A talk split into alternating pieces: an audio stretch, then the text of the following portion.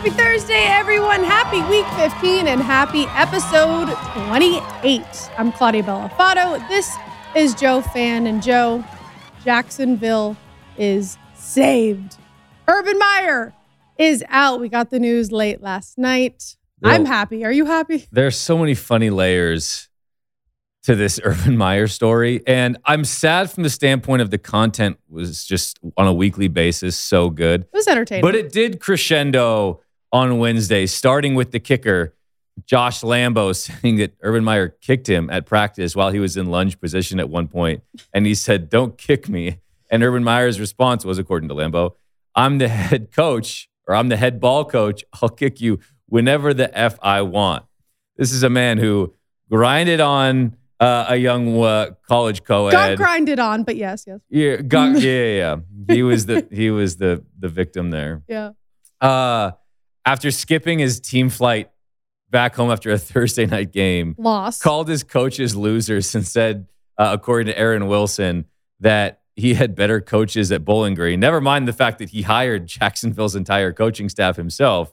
So I guess he's just like sort of dunking on himself for being a terrible evaluator of coaching talent. Uh, it's all just brilliant. And it, and now he's out. It, it's, it is. I, I'm a believer that coaches shouldn't be fired after one year, um, barring super special circumstances. Barring everything, everything that he did yeah. since the moment he got and to the fact the that it lasted franchise. this long yeah. is pretty remarkable, because there's so many different instances that have come up that you've been like, yeah, you're probably pretty good at firing the guy, this guy at this point. Yeah, well, the owner, Shad Khan, came out and basically said he has to earn back our respect in order to stay here, and he did quite literally the opposite. So, and it's everything. It's off the field. They're two and eleven on the field. Yeah. Trevor Lawrence hasn't shown enough progression this year. That's a, That falls a lot on coaching. They've oddly benched James Robinson for Carlos Hyde. It's all very, very bizarre. Now he's come out and said that he wanted Kadarius Toney instead of Travis Etienne, and it's not his fault that Etienne got drafted their first round pick. I think what's going to be interesting is the fallout from this. Is I would imagine you're going to hear old college players that played for him come out and be like, "Oh yeah, he's oh, a yeah. he's a dick. He did this. He did that. He did this," and all this is going to start coming out, because if he's if he's got the gall to kick a professional player who's getting paid. Imagine the power trips he was on when he was a college head coach. Oh, yeah. Where those kids are have no, you know, they don't know better. They're coming, they think this is just how it goes at a winning program. And they don't want to say anything either, because, you know, they're, they're trying to make it to the N F L. The content so. was so good. There was a tweet last night uh, that was like, it started with, you know, people don't think about the the personal side of things and how it, you know, affects people away from work and this and that, and, and and everyone reading it is ready to just go after this guy of, no, screw this guy, he deserved it. And it ends with, uh, it ends with, you know, now his wife has to spend more time with him. So like thoughts and prayers to her. And it was like, oh, okay, all right. Yep. You had me in yep. the first half, but but it came through. So the content was good, and we're gonna miss the content, but but hopefully. Also, the, the another layer to this is the line moved two points in Jacksonville's favor upon losing their head coach. Crazy. They were three-point favorites at home against Texans, and now it's five. People have that much faith that the Jags were being held back by Urban Meyer that much. That is so unfortunate. Honestly, though, I'm very excited to see Trevor Lawrence. I don't think we'll see that much of a difference yet with these few games left, but I'd love to see what he's capable of with Urban Meyer not at the top. Darrell Bevell, an interim head coach for the second straight season. I don't know how many people can say that in N F L history. Last year it was the Lions. Now it's the Jags. So the Jags take their victory lap. Urban Meyer's wife takes uh, the L along with Urban. So let's take our victory lap and hold this L. I'll start. Man, was I wrong about the Cardinals. I was laying two and a half against the Rams. They lost thirty twenty-three. And the Cardinals had the advantage too. COVID is taking over the N F L right now. one hundred cases since Monday. And we saw it with the Rams. Down four starters on the COVID list, including Jalen Ramsey and Tyler Higbee. We found out right before kickoff. Of course, me on the Cardinals, I'm like, oh, sweet. This it's, should be no sweat. Good news. Right? No. The Rams played better, I think, from the very beginning. I didn't really have much faith throughout the game. Cooper Kupp played stellar. Odell looks like he's finally mixing in with this offense. The defense looked good, gave Kyler Murray hell, but I put a question mark on that because it's like one throw I'm like, wow, this this kid can really throw the ball. He can sling it. And then the next, I'm like, what the hell did he just see there? I, yeah. I can't figure him out. Uh, it's an infuriating game from the Cardinals' standpoint. They're now oh and two on primetime, both against good teams, the Packers at home being the other, the, both of these games being at home. It goes to show you how crucial it is to get pressure on a quarterback.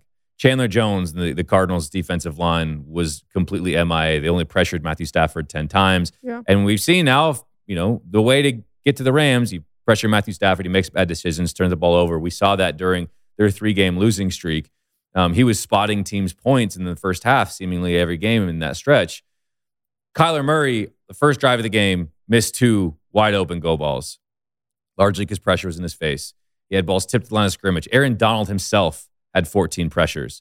And so it makes such a difference is, you know, you see how much that impacts two really good offenses. One defensive line got home, one de- one didn't. Uh, and the turnover um, differential reflects that. So mm. I still believe in the Cardinals. They've got a couple of tough games, not this week against the Lions, but then they've got uh, the Colts and Cowboys coming up.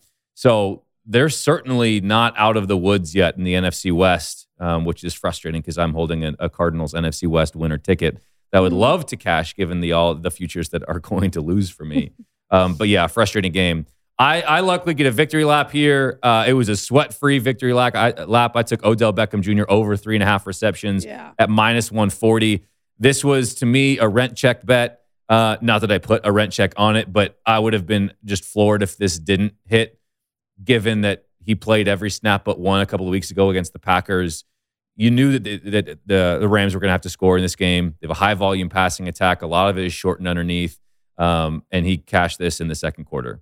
He had a big, big-time game, scored a touchdown, yeah, he, he, a couple long receptions. Like I mentioned, this he looks comfortable out there. He looks like he's he's in, he's getting a little rhythm going. I know it's short sample size. But. Well, it's just nice to see Odell look like Odell. Yeah. I mean, it's it's amazing. You look back to when he came into the league. He was the biggest show in town. Mm-hmm. I mean, it was Tom Brady and Odell Beckham. You have kids who have that haircut with the, the frosted tips and then... I mean, that's that's exactly it. And then he has the catch against the Cowboys on Sunday Night Football mm-hmm. that sends the, you know, internet ablaze and is still a meme. You know, anytime someone makes a one-handed it's catch, an Odell catch, it's an Odell. Yeah. Where you yeah. have like getting mossed is like going up and taking it yeah. from somebody. The one-handed grab is Odell. James Conner did it on Monday night. Like, mm-hmm. Oh, little, oh yeah. little Odell. Oh, Odell's standing on the sideline. He's looking at that. So yeah. It's like, that's what we say. Yeah. And then he became completely invisible in Cleveland. Mm. And so it's good to see him relevant again with a good team. That offense is a lot of fun. You felt like at some point the Rams would would show back up, um, and and they did. Uh, they look good, man. On Monday night. Yeah, that was, that was definitely a fun game. And we got a few games to break down for Week fifteen, which we'll get into. But before we do that, let's bring in an expert. Yeah, we have a fun interview here this week. Staff writer at The Ringer, my guy, Ben Solak. You can hear him on The Ringer N F L show and follow him on Twitter at Benjamin Solak. Talking all things Week fifteen in this wild N F L season. What's up, brother, man? How are you? It's great to have you here, and I really appreciate you taking some time. I'm well, Joe. Thanks for having me, man. It's good to talk again. Way too gassy of an intro. No way I'm going to be able to live up to that, but I'll do my best. Dude, there's no way. It's all worth it. Uh, you are worthy of that acclaim. Uh, let's chat about this season, man. We're... Uh, fourteen weeks in, there's four to go. What is maybe when you look at it's what's happened so far, what you got right, what's been chalk, what maybe has surprised you and things that, that have gone differently, differently than you expected? Yeah, no, the uh, I, I'm going to have to look at these regular season win total bets here in a couple weeks, and it's not going to be pretty. yeah, uh, I'm you with know, you. A lot, yeah. Right, a lot of the truths, right? Like, oh, Seattle always wins ten games, right? Like double digits. That's, that's not going away. Well, turns out it is. Uh, and so I think certainly we expected, uh, you know, the N F C West to be that really, really strong division and the Cardinals to maybe be the team that falls out of it. And lo and behold, it's the Cardinals that are on top. To me, that's one of the biggest surprises, how well that defense is playing under Vance Joseph, who is a coordinator who always felt good, but not like a, a real frontier pusher or a top echelon guy. He's been astounding. And obviously, Kyler Murray probably would be league M V P if not for the time that he missed. Uh, and so that Cardinals performance is incredible. Really, the division with all of the parity is the A F C North. And I think that coming into the season, I wasn't as sold on, on the, the Bengals process and taking Jamar Chase and being the super pass-happy team. I wasn't as sold on Ben Roethlisberger having another year kind of in, in the uh, in the hopper for, in terms of his play. But both the Steelers and the Bengals are still sitting here with uh, angles on the wild card round, let alone maybe the divisional title, depending on Lamar Jackson's health. And so certainly I think we have some some real big surprising teams. And then the biggest surprise of all has to be the Patriots, right? Like it was Belichick's still there, but they have all these free agents and they got a new rookie quarterback. We've never seen him without Brady. It's probably going to be good, but please let it not be. And then, of course, it was, right? And now here they are sitting with the, the, the top odds to win the A F C. And that's that that that's proof that for as much as may actually change year in and year out, some things stay consistent. That's always Bill Belichick in New England. I'm not surprised, Ben, but I am a New yeah. England fan, so I guess I have a little bias. Uh, you mentioned the parity. Joe mentioned the parity. When it comes to sports betting, that alone has made this season so difficult. Now you throw COVID into it. We've seen one hundred COVID cases, one hundred players tested positive just this week since Monday. How have you changed your approach to betting with not only the parity, but now COVID? Yeah, it's funny. If you if you find uh, on my Twitter, you'll find a thread where like every Monday I was just dropping a few early bets that I was taking, right? Because we're always looking for, for good opening lines, good C L B. Mm-hmm. And then around week seven, week eight, it just stops. Yeah, and that's because we couldn't do it anymore. You know what I mean? You couldn't go in and, and chase C L V because you're betting on, I remember it was the Packers Cardinals Thursday night game and we just thought we were going to have Devontae Adams and then we didn't, you know what I mean? Like if you have these key players dropping out, you, you have to stop trying to look at those early lines. In my opinion, you can certainly look at them and figure out which ones you like and try to prognosticate movement as best you can. But chasing that C L B, taking those Monday, Tuesday lines was such a big part of how I went about things during the season. And that just has to go away because you have to wait for news. You know, Greg Roman just said for the Ravens, uh, Lamar is going to like come down to the wire. Like it's going to be literal game time decision. Well, now we, you know, Packers minus four and a half makes a lot of sense, but we're going to have to sit on that one until Sunday at twelve fifty-nine Eastern to really try to time it up as best we can. And so you you have to be a little bit more reactive. You have to be a little bit later on lines.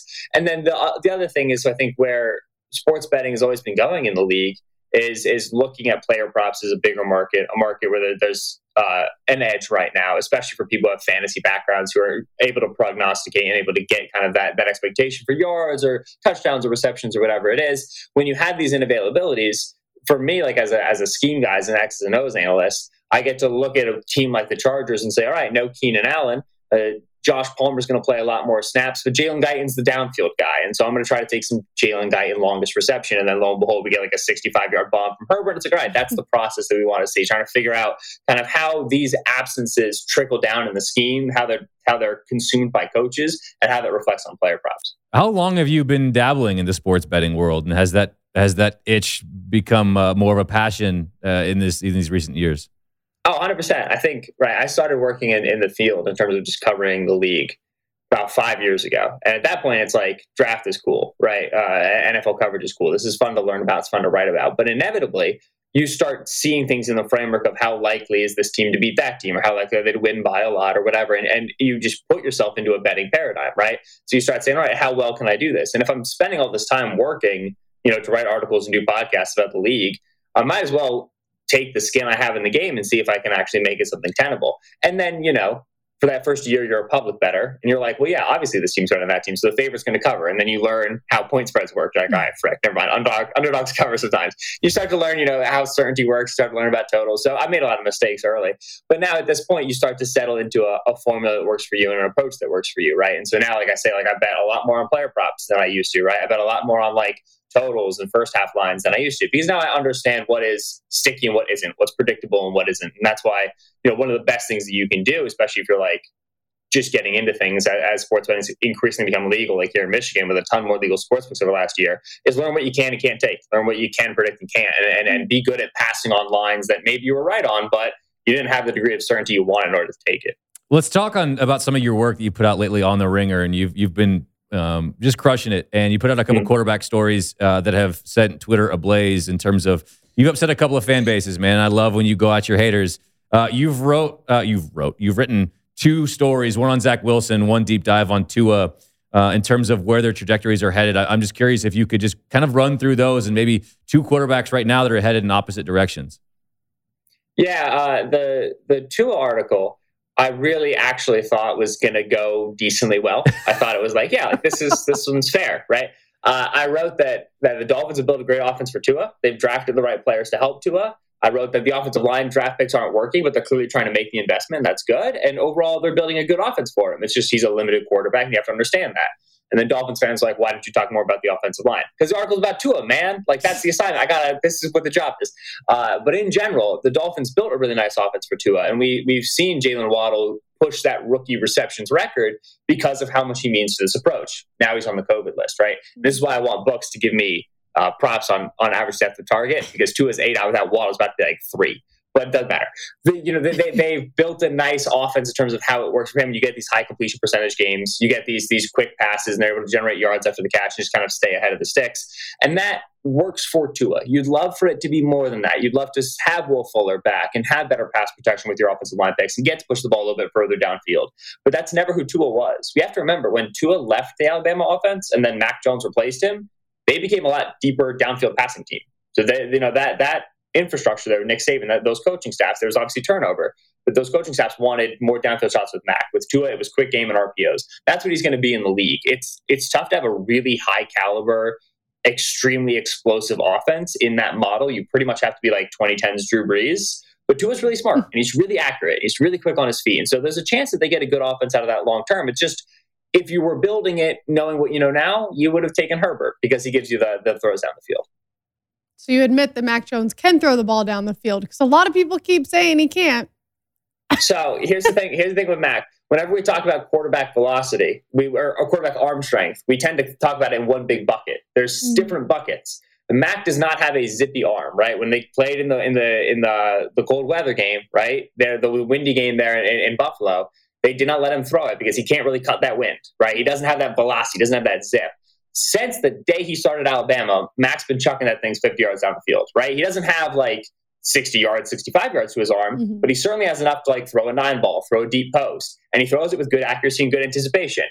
Yeah, it's a little bit of like a lollipop, you know what I mean? It floats, it parachutes a little bit. Now, again, that's not optimal, but like, you know, Baker Mayfield does that. Derek Carr does that a little bit. And Carr's got like a really strong arm. It's just like kind of how he throws his deep balls. Mm-hmm. And so he's always had that area of the field available to him. It's just, when we talk about arm strength, we have to make sure we kind of divide it into the subsections that matter. So Mac Jones, you know, lacing a tight window throw, not as good. Mac Jones pushing the ball down the field, he's always been able to do that well. We'll get uh, into Mac and the Patriots a little deeper in a second here. But first, what you just did there is you broke down to defenses versus quarterbacks, which you do well. You put out an article on Pat Mahomes. You've done a little video series about how defenses have evolved against quarterbacks. Mm-hmm. Of course, you have a three-video series, so you can't go through it all, but give us kind of a snippet on what you found. Right. There.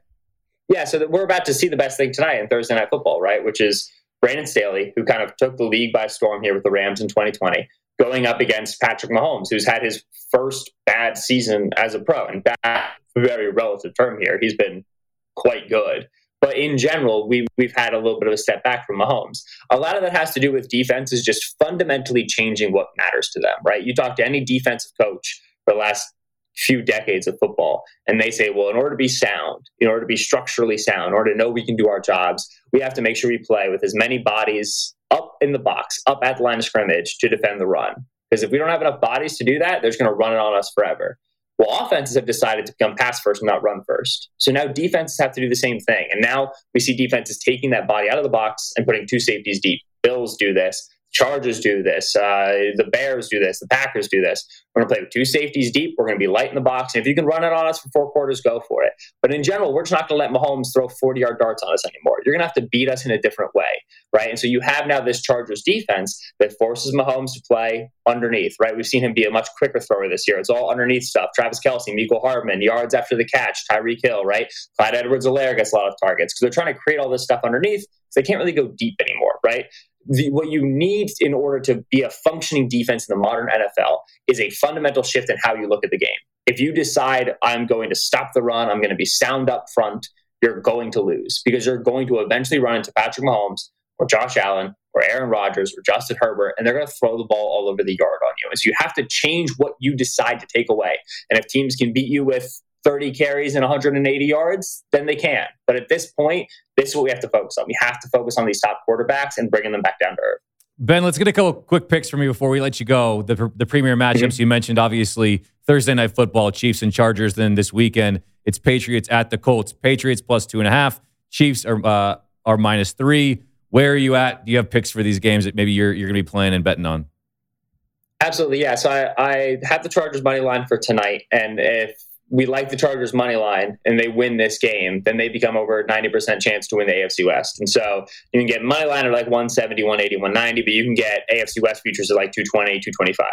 Okay. Uh, and so that's plus money. Go for it. Uh, to me, I think the Chargers have a good chance of of taking the Chiefs for a ride tonight. This Chiefs offense looks better, but that's because they got to play the Raiders. The Raiders are Gus Bradley defense. That's uh, we're going to play the box defense. That's not what we like to see. Uh, and, and I think that this Chiefs team is still a little bit shaky. I know that folks are a lot more confident in them over their performance of last month. I'm not as much. So I like the Chargers to cover. Uh, I like the Chargers to be able to win it outright as well. Uh, and then for that that Patriots-Colts game, it's very well priced. It's a very difficult game to project, especially coming off of two buys. If there's a defensive coordinator in the league who's good at taking away what you do well, it's Bill Belichick. If there's an offensive coordinator in the league in terms of hitting what you do poorly, it's Frank Reich. So we're kind of nowhere on that, right? It's going to be strength versus strength, which is a really fun game to watch, but it's a tough game to handicap.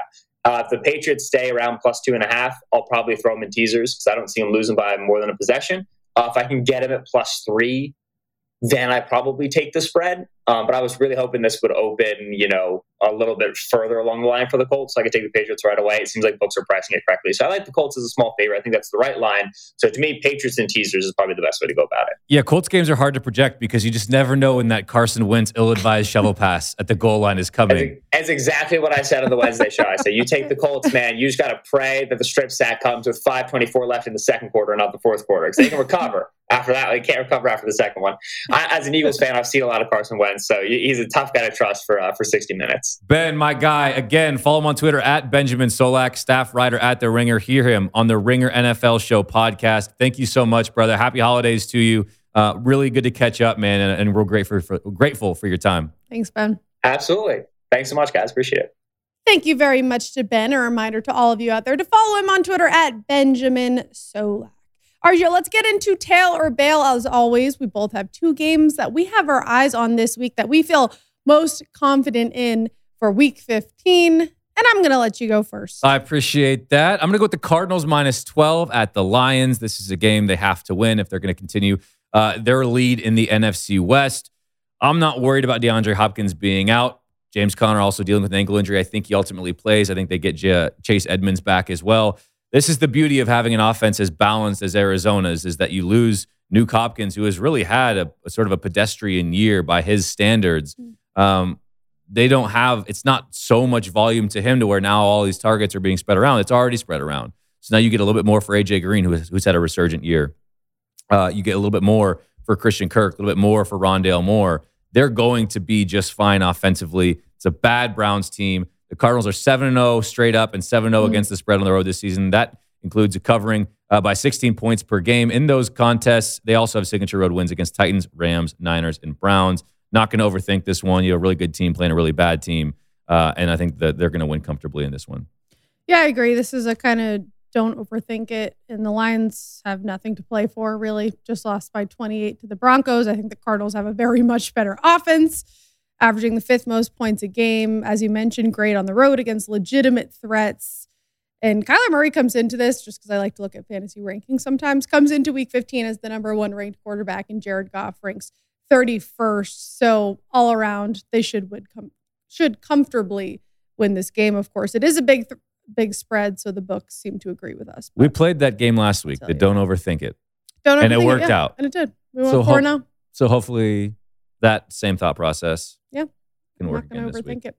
Uh, this one I put a little thinking to, and I mentioned this last week. I like to look at the matchups before I look at the lines, and in my head kind of say which team I think should be favored and where the line should be set. And for this Bengals-Broncos game, I actually like the Bengals. I thought they should be favored. I'm getting two and a half at Broncos. Total set at forty-four. Both teams among five A F C teams right now, tied at seven and six, fighting for a playoff spot. I think the key for the Bengals here is to just play clean football, limit the turnovers, and if they do that, they should win this game because I think they're the better team. Seventh in scoring offense versus the Broncos being twenty-third. Joe Burrow is still a top ten quarterback. Fourth best completion percentage, top ten in touchdowns, a little bit of an issue with interceptions, but the better receiving core in the situation, one of the best running backs in Joe Mixon. And the Broncos can't rely on Teddy Bridgewater like the Bengals can rely on Joe Burrow if they have to. they're going to rely on the run game. They're going to rely on Javonte Williams and Melvin Gordon as much as possible. And the Bengals have come a long way from last year where their run defense wasn't great. They're now fourth in the league against the run. So I think that they're just more balanced here. Again, I would take them as the favorite. And of course, the concern when we talk about the Broncos is their defense because they have a good defense. But if you look at their past four games, they lost to a pass-heavy team in the Chiefs and then lost by more than two touchdowns to the Eagles. So they can get beat both on the ground and through the air. And for that reason alone, I like the the Bengals here. Yeah, this to me, if you didn't take it, I would have taken it as well. Uh, so I'm going to tell you here. This comes down to the early part of the game. I, I don't. The, the Broncos are not a team built to come back. If you can get hmm. a score or two on them early, I just don't see Teddy Bridgewater. I mean, they want to run the football, and they want to run the football all the time with Melvin Gordon and Javonte Williams. Teddy Bridgewater hasn't been very good lately. And so they're they're built to convert on third down, control the clock, mm-hmm. kind of ugly the game up a bit, get stops, stop you on third down, and win in sort of a low-scoring game. Get turnovers, capitalize on turnovers. But they can't win in a track meet. And the Bengals are able to to be a team. That offense is high-powered enough to put things into a track meet. Uh, and so if the Bengals can score early, I think they win comfortably. If not, it's going to be more of a sweat than I think either of us want it to be. The Broncos are only thirty-nine. They rank seventeenth in third down conversion percentage at thirty-nine percent. But their wins, they've been much higher than that. Um, so it's it's sort of a, their recipe is very obvious. Um, and if you can get them off that game script and into a negative game script, I think the, the Bengals should win comfortably. I agree. I would expect them to be favoring this game. This is surprising that two and a half, that you're essentially saying at a neutral site, this would be, you get three points, you know, usually for being the home team. Yep. Um, this would be a pick 'em. And I agree with you. Uh, the Bengals have been much more impressive all season long. The, the Broncos have certainly been Jekyll and Hyde. And uh, I'd like to go with the Bengals here as well. Um, final I, thought on that? Yeah, I was just going to say, I think the issue too is the Bengals look so inconsistent, but they're coming off of two losses to two good teams in the Niners and Chargers, right? Both of those were at home. They actually play better on the road. But then you mentioned the Broncos wins. Five of them have again been against the Giants, the Jets, Detroit, Jacksonville, and a banged-up Washington football team. So we definitely have to look at the resume here, and I think that just kind of adds on to our argument for the Bengals. I'm with you. If they can avoid the turnovers, yep. There's no reason why they shouldn't win that game, even though they're on the road. Uh, I'm going to go with the Titans minus one at the Steelers. It opened at uh, Titans minus two and a half. Uh, it's been bet down to one. I'm still taking the Titans in what is essentially a pick 'em now, and I'm happy to do so. Got Julio Jones back. Um, we saw, I mean, I guess Urban Meyer's last uh, salvo getting uh, shut out by the Titans, so you don't take a ton from that, but I'm just going to continue on this train of the Steelers aren't a very good football team. And yeah. They're banged up. Uh, T J Watt is banged up. Big Ben is just perpetually banged up. He's got a right shoulder injury, which that shoulder's already limited in general in terms of what he's able to do throwing do. the football. T J Watt also limited. We know how important he is to, you know, certainly their M V P, but but also a defensive player of the year candidate. Steelers are two and five against the spread at home. Titans still all to play for in the A F C, mm-hmm. potentially that number one. We kind of forget about them. As you know, yeah. once they suffered all those injuries, they lost Derrick Henry. You're saying, all right, well, you're not really thinking about the Titans anymore. Well, they're still tied for first place in the A F C, potentially the number one seed in the conference. So this game means a ton for them. Uh, and the Steelers make games ugly, and so even when they were down twenty-three nothing against the Vikings, they find a w- they found a way to make me sweat. Yeah. So I'm sure this won't be sweat free, but gosh, how many bets are? Not many. Uh, yeah. So I'm still happy to take Titans minus one and uh, fade the Steelers. I agree. I don't think I am ever going to bet the Steelers again because I put them in that teaser last the other week, and I don't need to sweat Big Ben. Uh, the only concern here for me is the Titans' offense has been struggling to score a little bit in the last five games, averaging just over seventeen.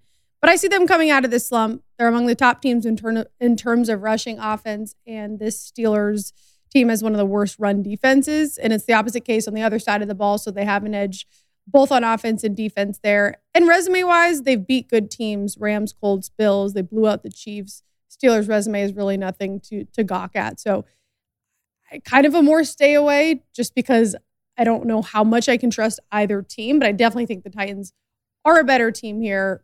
If it's just a point, I think I'd lay it. Don't I'll, gawk I'll at it.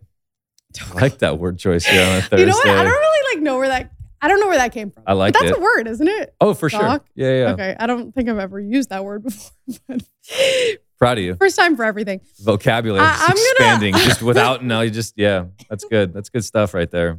I'm wicked smart. Wicked. I'm going to lay five and a half with the Packers at Ravens. Packers opened at three, so it's been bet to five and a half.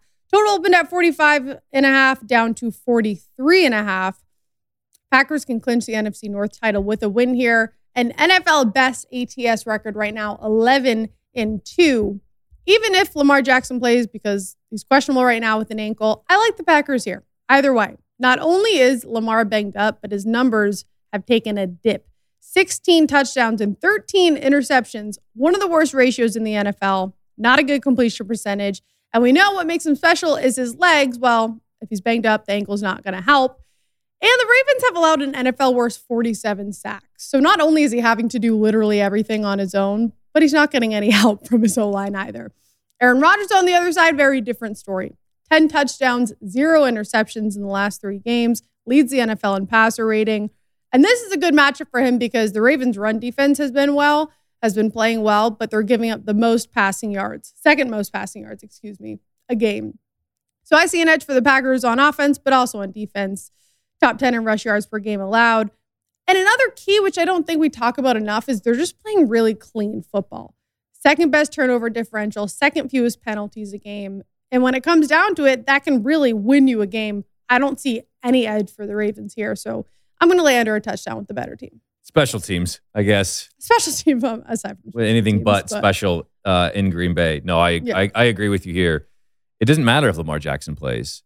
So. That offense has been broken for a while. If if you take away a game where they scored thirty-four points against the Vikings, before that in week seven, you got to go back to week seven uh, in October. It feels like a lifetime ago. Mm. Scored seventeen points against the Bengals. They go on their bye week. They come back. They beat the Vikings thirty-four thirty-one in a shootout.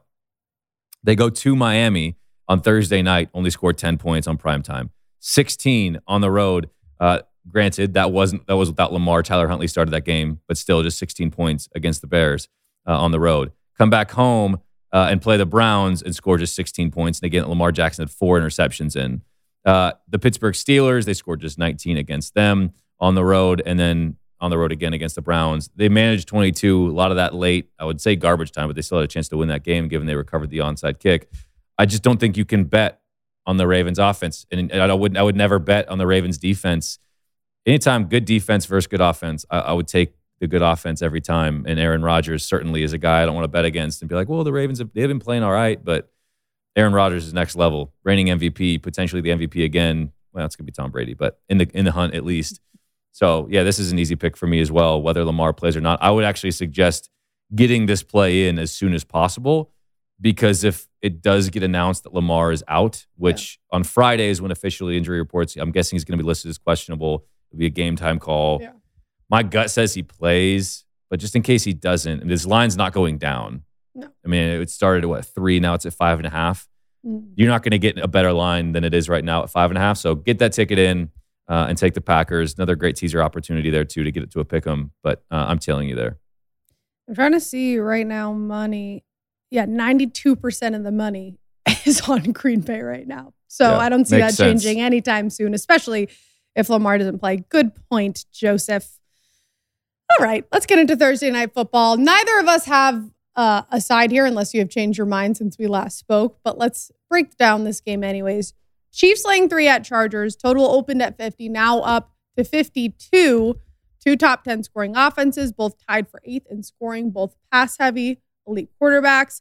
It'll likely come down to defense like most of these matchups do, and we all know the Chargers' weakness is their run defense. Their pass defense, though, ranking fourth best, while the Chiefs' defense is allowing just ten points per game during a six-game win streak. Very different than the team we saw six weeks ago. But how much do you trust this Chiefs defense, Joe? I think it's less about not trusting the Chiefs offense, which is weird to say. Hmm. I like the Chargers here, getting points. Um, and I'm going to put them in a teaser as well to tease my winning pick coming up. Outside of two blowout wins against the Raiders, they've scored twenty-two against the Broncos. Uh, twenty or some of that was a pick six. So they only scored one touchdown in that game, offensive touchdown. nineteen against the Cowboys, thirteen against the Packers, twenty against the Giants, and three against the Titans. That's all the way back again to week seven back in October, which I'll repeat, feels like a lifetime ago. This Chiefs offense isn't the Chiefs offense that we've seen of old. It's, to a degree, teams have figured them out to where they aren't able to just march up and down the field at will. The, the explosives have been limited. Tyreek Hill has been much more pedestrian this year than he has been in years past with games that are just total duds. I like the Chargers here uh, without Rashawn Slater and Chris Jones in this game. It's a big deal for both teams, but I think it's advantage Chargers because we've seen what that Chiefs defense looks like without Chris Jones and with Chris Jones, and he really is the catalyst and has been the catalyst for their defensive turnaround, which was the worst in the league and now one of the best over the you know this second half of the season. So uh, I like the Chargers here. It should be a great game. Uh, we, we're usually getting terrible matchups on Thursday nights, and, and now we get a really good one. So I'm excited to watch this one, and I'll be on uh, not San Diego, I was going to say San Diego, Los Angeles. Yeah, I, I think I agree with you. San Diego. Um, if I had to. Superchargers. Okay. You heard that song before? I haven't. Do you want to continue those? That's actually no? all I know. All right. It might just be repeating that over and over again. Okay. Uh, I think I would tell you if, if this was part of the Taylor Bale segment. I would probably tell you here getting the points just because although the Chiefs are on their little streak right now, I still don't fully trust them. Again, I'm not playing this game. But if I were, I would I would take the points with the Chargers. Maybe put them in a teaser. Love it. For our promo, bet five to win four hundred dollars. New win bet accounts only. Bet five dollars in any spread total or money line, minus one twenty odds or greater. Get four hundred dollars in free bets if the bet wins. Two winning picks we go. And Joseph, my friend, you're on fire. Finally. But that means... Finally. Finally. And I'm not, but that means we're going to see a little switcheroo here because that's what happens. You go on a cold streak, you get hot. Oh, sounds like, you you're, root, sounds like you're rooting against me, which is rude. I'm not, I'm not. But we all know how I started the season, oh and four, and then I went on a little heater. And, you know, right now I'm one and three, but that's fine. Joe really is doing great. three and one, up two point two five units. Congratulations, Joe. And for that, I'm going to let you go first. And my one team. loss is the damn Vikings losing to the Lions, which, no, I'm not over yet. Yeah, yeah. Uh, we're going to go for the Christmas miracle. Five-team, six-point teaser at plus four hundred. Patriots, plus eight and a half against the Colts. Chargers, San Diego, Los Angeles Superchargers, plus nine. Cardinals, minus six. The Cowboys, minus four and a half. And the Bengals, plus eight and a half. You get plus four hundred odds there.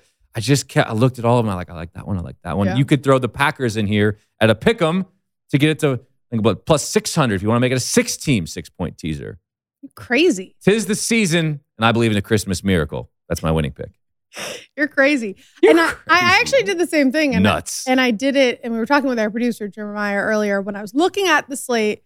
I said, I'm just going to put in a bunch of teasers right now because it doesn't really matter when it comes to COVID who comes out because they could come out two minutes before kickoff. So I actually put in a few teasers. Good week for teasers. The one I'm sticking with, though, is the Patriots, Bengals, Texans, six-point three-team teaser at plus one forty. The top seed in the A F C is the dog and my team. I'm going to take them with over a touchdown, plus eight and a half against the Colts. The Colts win when they run successfully. Bill Belichick knows this. They've been studying film on Jonathan Taylor. They've been watching Hard Knocks, which is just adorable. I love Bill for that. Um, and Mac is going to step up because everyone keeps saying that they don't trust Mac Jones with the football. Relax. Watch Bill Belichick go ten and oh against the Colts. Thank you. Bengals getting eight and a half at Broncos. Bengals are going to try and do what Bill is doing. Stop the run. Force Teddy Bridgewater to outplay Joe Burrow, which I don't think he will. I know the Broncos' defense has been good, but I see advantages for the Bengals on both sides of the ball. And the gross game, the third leg, why not? Texans now getting eleven at Jags, which I kind of want to be on the other side now because I want the Jags to just get a great win here, which they can still win. I'm getting eleven points. The Texans won the matchup in week one by sixteen. Davis Mills now starting in place of Taylor. Doesn't really matter to me. Davis Mills has actually not looked bad. Over seventy-one completion percentage in his past two starts, three touchdowns, just one interception. Trevor Lawrence continues to struggle. Urban Meyer out might be the push he needs, um, but I'm going to go with the better of the two worst teams in the N F L. Yeah, I want you to win your pick. I want me to win my pick, but it would be hysterical if the Jags came out and just boat raced the Texans by like twenty-one it, without it, Urban Meyer. It would be That'd great. That'd be hysterical. Yeah. I like it, though. Good stuff. This is our last show before Christmas, so we get to say Merry Christmas to all of our And happy Hanukkah and happy holidays, right? You got to cover all the bases. Yeah, I mean, Hanukkah's over, but yes, oh. happy Hanukkah. You uh, can still say it, right? For sure. Yeah. I just We're taking a little Christmas break. We're going to be back Monday the twenty-seventh. Yes. But we'll be throwing out some fun social stuff. So don't worry. Make sure you're following us. We haven't done this in a while. In a while. At C Bellafato T V and at Joe underscore underscore fan. fan. That's what I thought. Damn, Joe Fan was taken. I put the underscore in there. You need a more complicated name, Joe. I'm kidding. Actually, Claudia Bellafato was taken too, so I feel you. All right, everyone, that's episode twenty-eight. Merry Christmas. Happy holidays. Happy holidays. Happy Hanukkah.